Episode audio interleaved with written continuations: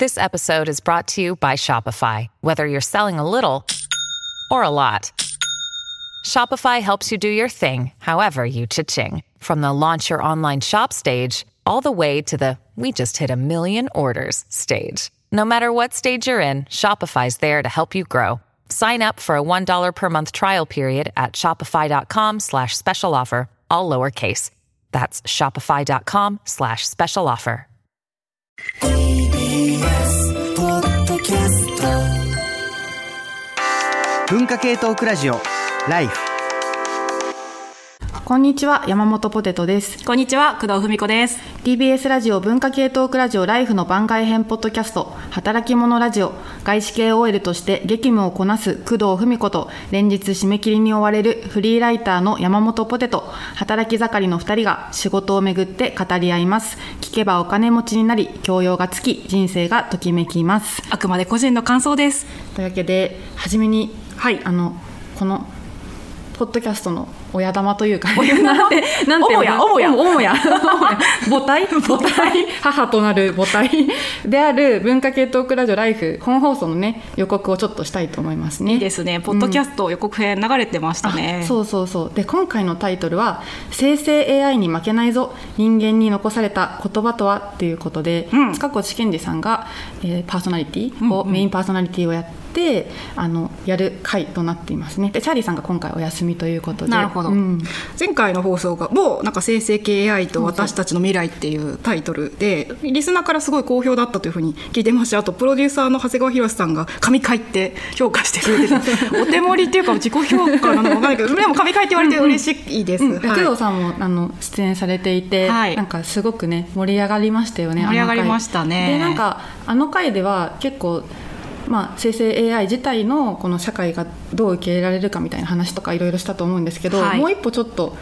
こう踏み出してみてじゃあ人間に残された言葉って何があるんだろうみたいな特に私なんかはこう生成 AI ができて構成ライターっていうインタビューとか対談の構成してるのでもう失職の危機にあるわけですよね、だからその時にあの残されている言葉についてちょっと知りたいなっていうこう意図があって今回のテーマにしました、はい。で募集しているメールテーマは、えーそれっぽい言葉なら生成 AI でも作れてしまう時代。あなたが最近グッときた言葉や秀逸だなと思った言葉を教えてください。宛先は life.tbs.co.jp です。うん、楽しみですうんね、なんか結構名言名言会って言い方ちょっと変かもしれないですけど、かなりね私次の放送すごい楽しみ。なんかどういう命令が来るのか。そうですね、ん。リスナーからの名言とかリスナーが聞いた名言どんなの来るのかすごい楽しみです、うん、楽しみです。で、文化系トークラジオライフは6月25日日曜日深夜の深夜25時から放送いたしますので、皆さんよろしくお願いします。うん、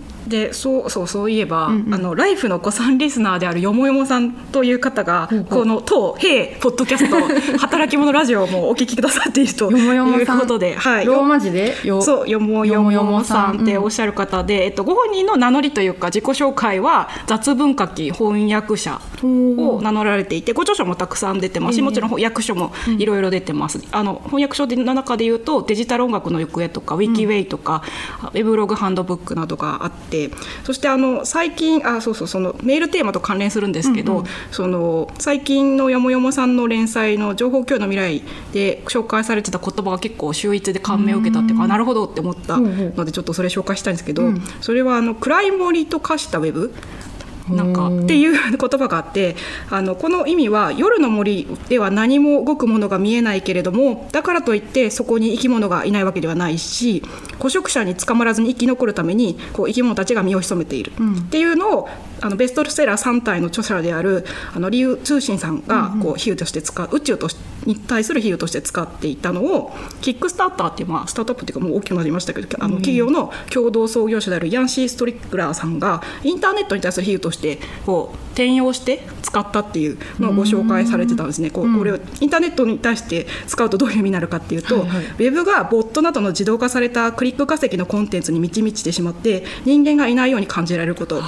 そして捕食者の話なんですけど、ウェブのパブリックスペースで不用意に何か発言するといらぬ反感を買って炎上してしまう、個人攻撃にさらされてしまう事例が多くておのずと公開の場からこう足が遠のいてしまう、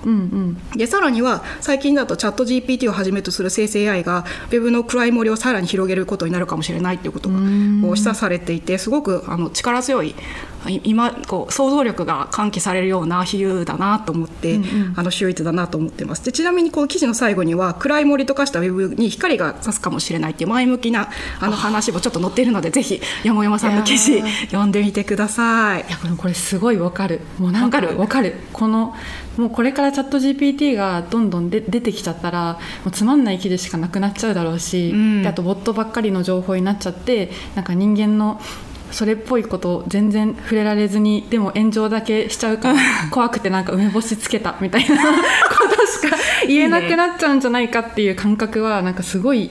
よくわかるけどあでも光が差すかもしれないっていうことですよね。そうですね、うん、そしてそう暗い森ってやっぱそのあ、うん、チャット GTP だとまとめきれない比喩の力によってその明るい光が差すっていうニュアンスとかも伝わりやすくなったりするのかなって思うといいなって思いました。じゃあそれでは早速始めましょうかね。第3回目の働き者ラジオ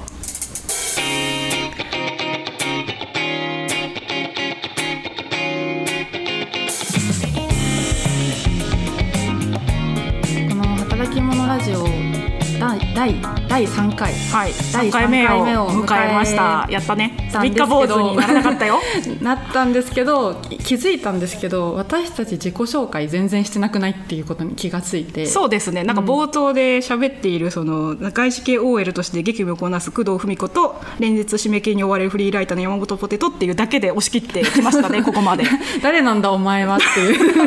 ことを思って工藤さん自分自己紹介ってどう言ってます？あ場合によって分けてますね、あの肩書きがいくつかあるというのもあって、うんいい。うん。あのライフの本放送に呼ばれる時はええ。大体 AI 絡みなので、うん。あの大阪大学の肩書きとかを、うん。うんアカデミックの肩書きを使っていますし、ただその国際会議関係で本業は世界経済フォーラム第4次産業革命日本センターっていうすごい長い名前の組織にいるので、それを使う時はもちろんあります。あと東京大学に席があったりとか。そうなんだ。もするので席、まあはい、あの客員研究をやっているので、うん。そういうのを使う時もあるので結構使い分けをしていますね。うん。ポテトさんは？私はうーんフリーライターをしていますってまず言って、うん。時間がちょっと余ったら、えー人文社会学系を主なフィールドとしてフリーライターとして構成インタビューや対談などの構成をしています、みたいな感じで言うことが多くて。イ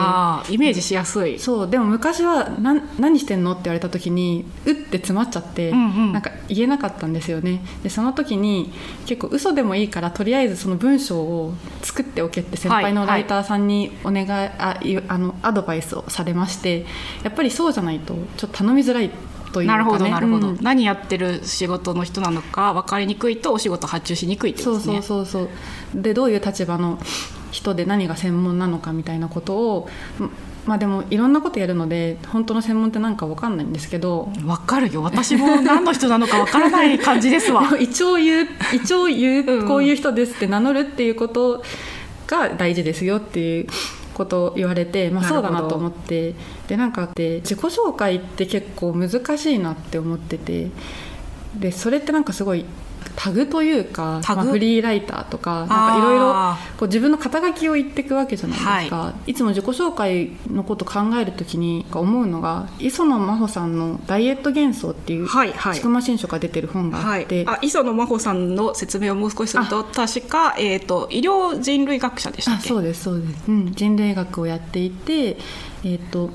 まあ、普通に食べられない人たちうん。のこうフィールドワークっていうんですかね、を専門にやっている方でそこからいろんな派生していろんなことを考えられている方なんですけれども、まあ、ダイエット幻想っていうのは主に女性たちの、まあ、体がこう数値化に置き換わっていいってしまうすごいよくわかりますよね。そのはい。過程とかを書いていて、まあすごくいい本なんですけどなんかそこの方で磯野さんが、まあ、相手のタグの価値に注目しする関係を、うん。まあ、多分数字とかですよね。肩書きとか、まあ、さっき言った自己紹介のこととかをタグ付けし合う関タグ付けする関係って呼んでいて、うん。で一方でこうお互いのらしさこの自分らしさと自分らしさのこう軌跡を共に歩みながら描き合うのが、えー踏み跡を刻む関係って言っていてこう2つあると。タグ付けする関係から踏み跡を刻む関係になっていってその時になんか一種この数値化みたいなものからちょっと自由になれるのではないかみたいな議論に基本的には大まかなっていくんですけれども、うん。でも面白いのがやっぱり人間関係の最初の時点ではある程度タグ付けする関係から人は入るんだっていう話を磯野さんが言ってたのが結構面白くて。で自己紹介ってまさにタグ付けをする関係じゃないですか。うん。でなんかその整理で考えた時にでも重いタグと軽いタグがあるなって思ったんですよね。おはいで重いタグっていうのは、まあ、重いタグか軽いタグかはすごい社会的な文脈によると思うんですけど、まあ、大体の人の一般認識としては例えば学歴だったり、ん。まあ、会社だったり、まあ、性別とか、まあ、職種みたいなのが結構重いタグで、うん。まあ、軽いタグは、まあ、おにぎりの具とか。なんでおにぎりの具なの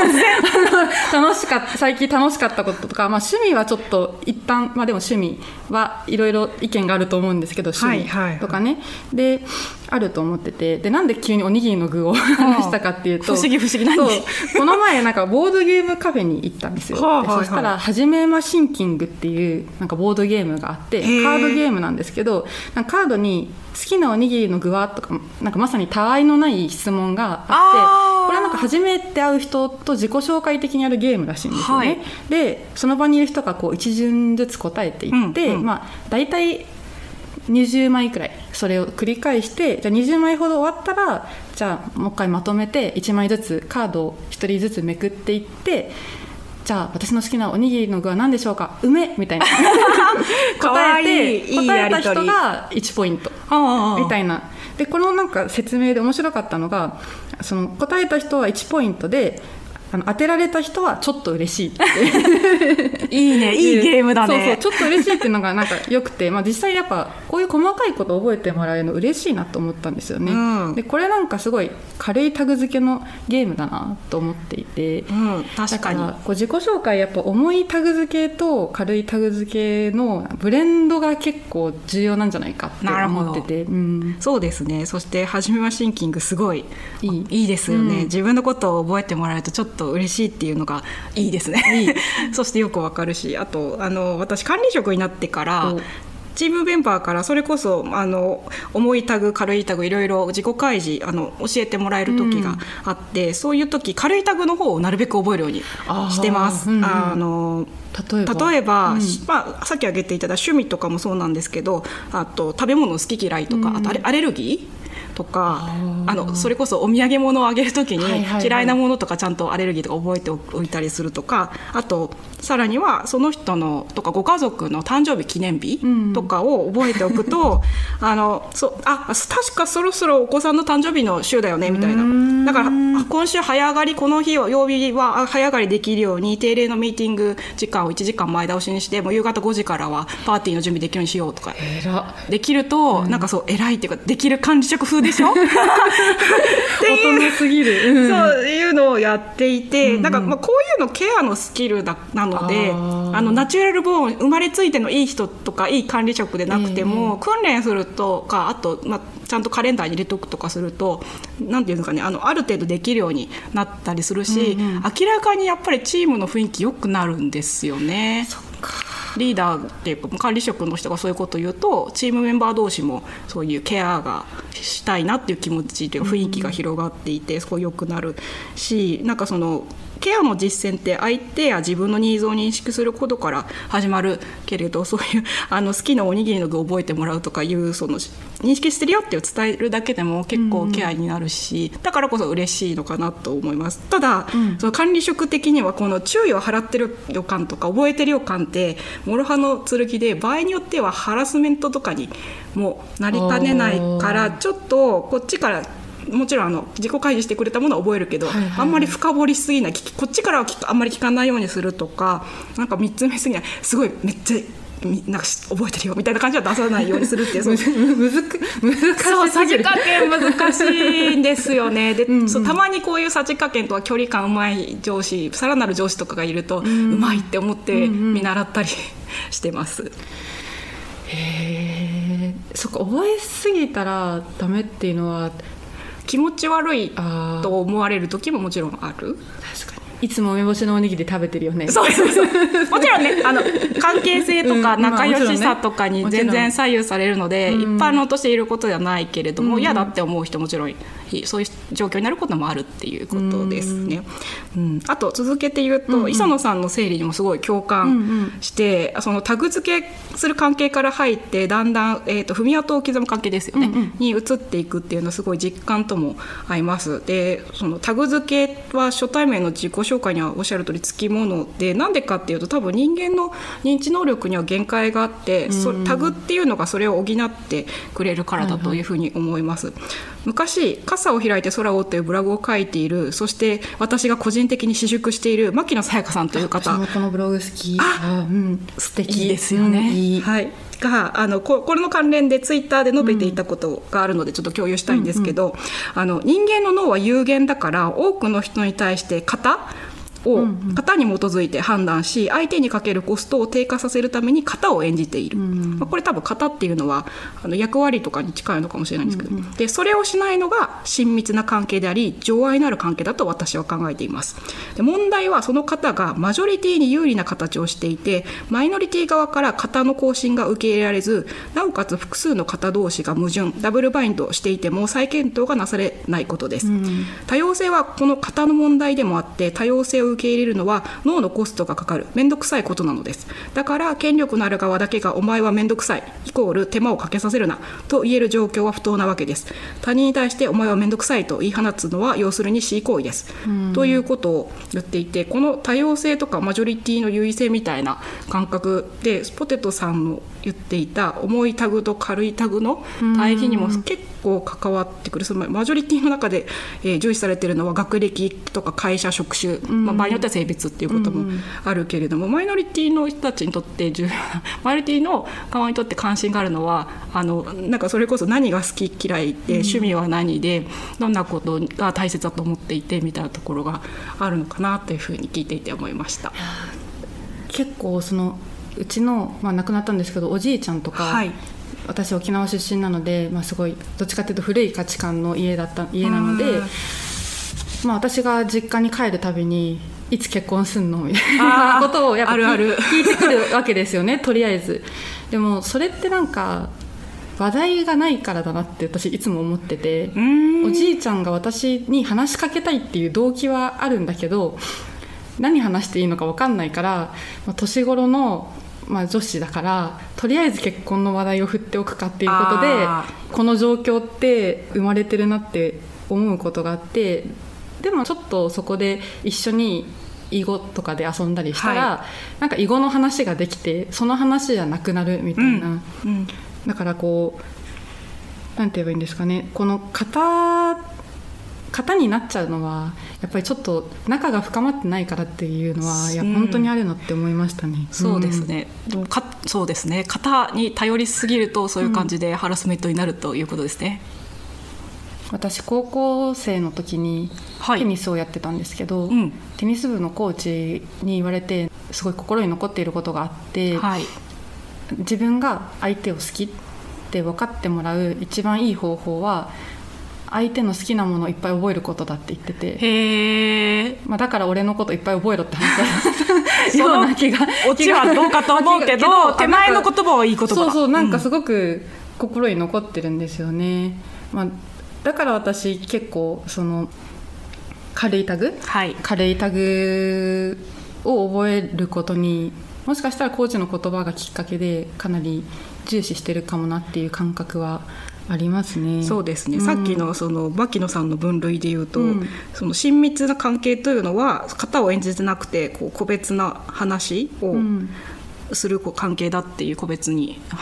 文脈を共有する関係だっていうもの化するとその、まあ、仲良くなるために個別の型じゃないところをちゃんと見て、見てるよってそうそう。伝えるってことですね。なんかちょっと話が戻るんですけど、うん。ポテトさんの重いタグうんうん。と軽いタグの話っていうのはパブリックとプライベートの区別にも近いような気がしていて、これはプライバシー論と関わってくるのかなというふうにも思います。ただこれちょっとまとまってないっていうか、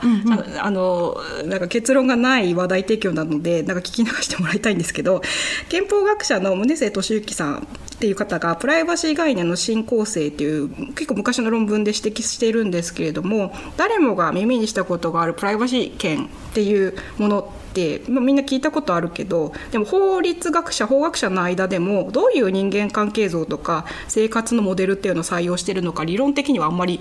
明らかにしなくてあやふやだっていう指摘をあの宗末先生がしてます。つまりある研究者は自分のプライバシー情報を相手を選んで与え合うことが親密な人間関係の形成に必須。なのでこれなんか伏せられたカードのイメージらしいんですよね。自分の手元にこう自分の個人情報が伏せられた情報で状態、まあ、自分がだけが見えてる状態であってそれをどうカードを切っていくかによって親密な人間関係をどう作っていくのかっていうのが決められるはずだと、だからそのカードを切れる自由っていう選択の自由誰に対してどどこまで見せるのかっていう自由こそがプライバシーだっていうふうに言ってる人もいればあの別の研究者はもうちょっと広げて社会関係の多様性に応じて多様な自己イメージを使い分けることがまあ重要だしそれがじプライバシーにとって大切な自由なんだっていう人もいて結構バラバラなんですよね。ただ個人的にはこのカードを切っていったりとか、まあ、自分で自己イメージを使い分けるって、なんかなんていうんですかね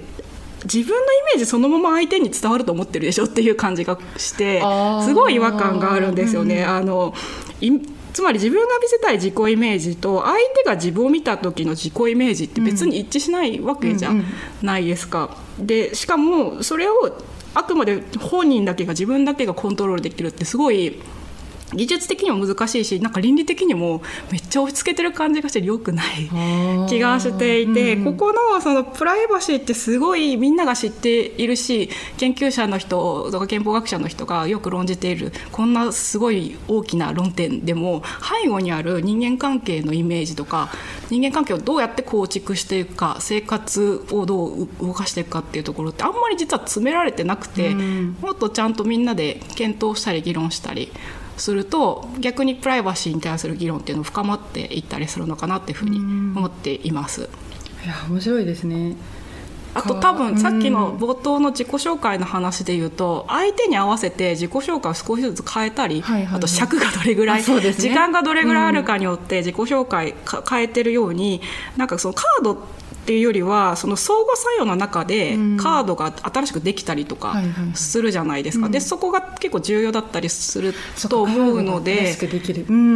そこを捉え損ねるところがその双方向性が捉え損ねてるところがこの人間関係のイメージとか比喩がちょっとあんまり良くないっていうかそこは改善すべきポイントなのかなっていうふうに個人的には感じている。うん。います。